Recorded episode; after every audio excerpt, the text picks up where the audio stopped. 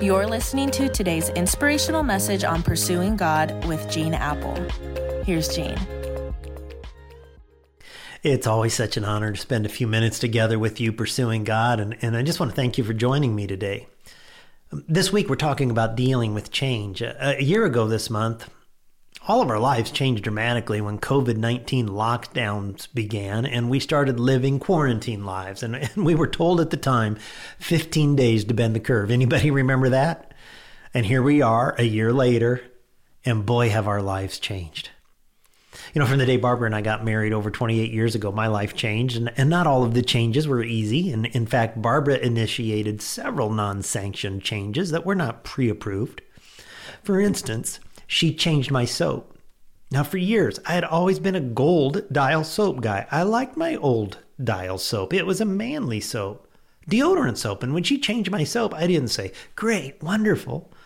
But I whined, I complained, and I'm embarrassed to admit this with so many guys listening today, but for over 28 years now, my soap has been caress. But I must say, my skin is silky smooth. So change can be a good thing, but it's always hard right? It's always difficult. It's why most of us hate change. Now, as we learned from the Israelites yesterday, most of us resist and hate change because we glamorize the past, we remember it better than it really was, we, we overlook the good things of the present, and we fear the future. So, how do we start to shift our perspective on change? Today, tomorrow, and Friday, I want to share with you three things I've learned from my own experience and from the 40 year journey of the Israelites in the desert. Now, here's the big takeaway today I need to live with a sense of gratitude. Over in the New Testament in 1 Corinthians 10, the, the Apostle Paul is like reviewing that whole 40 year wilderness experience of the Israelites, and he says, Do not grumble as some of them did, and catch this, and were killed by the destroying angel. Now, most of us don't think that grumbling and complaining is a sin, right? Especially not a serious sin. God considers it a serious sin, though. Instead of grumbling, the Bible says in 1 Thessalonians 5:18, "Give thanks in all circumstances, for this is God's will for you in Christ Jesus." Being thankful in all circumstances means being thankful even for imperfect gifts. Because other than Jesus Christ, most every gift you get in this world will be imperfect.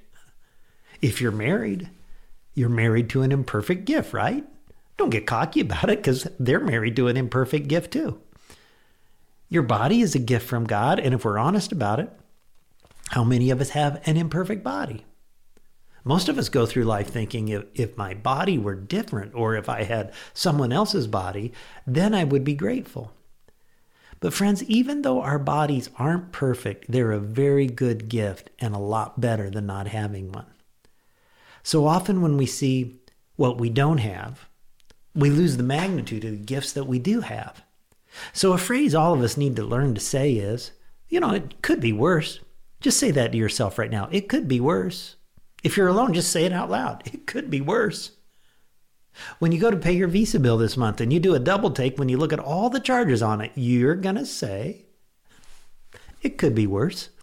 When you're trying to get an appointment each day for the coronavirus vaccine and still have no luck, you're going to say, could be worse. The next time you get in your car with 240,000 miles on it and and think, I would love to be able to trade it in, you're going to say, it could be worse. When you walk into the door of your home that needs so much work done and furnishings, you're going to say, it could be worse.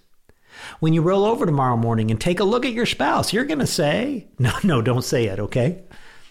We must learn to be grateful for imperfect gifts because other than Jesus, they're the only kind of gifts we get in this world. The Israelites missed out on so much joy in their lives because no matter what gift they had, they chose not to live with a sense of gratitude. God, may we have eyes to see this day, in the moments ahead, the minutes ahead, the hours ahead, the good gifts that you've given us. And may we live with grateful hearts, thankful hearts, knowing that it's your will for us in Christ Jesus. We pray in his name. Amen. Hey, let's live with a grateful heart today. and I'll see you back here tomorrow.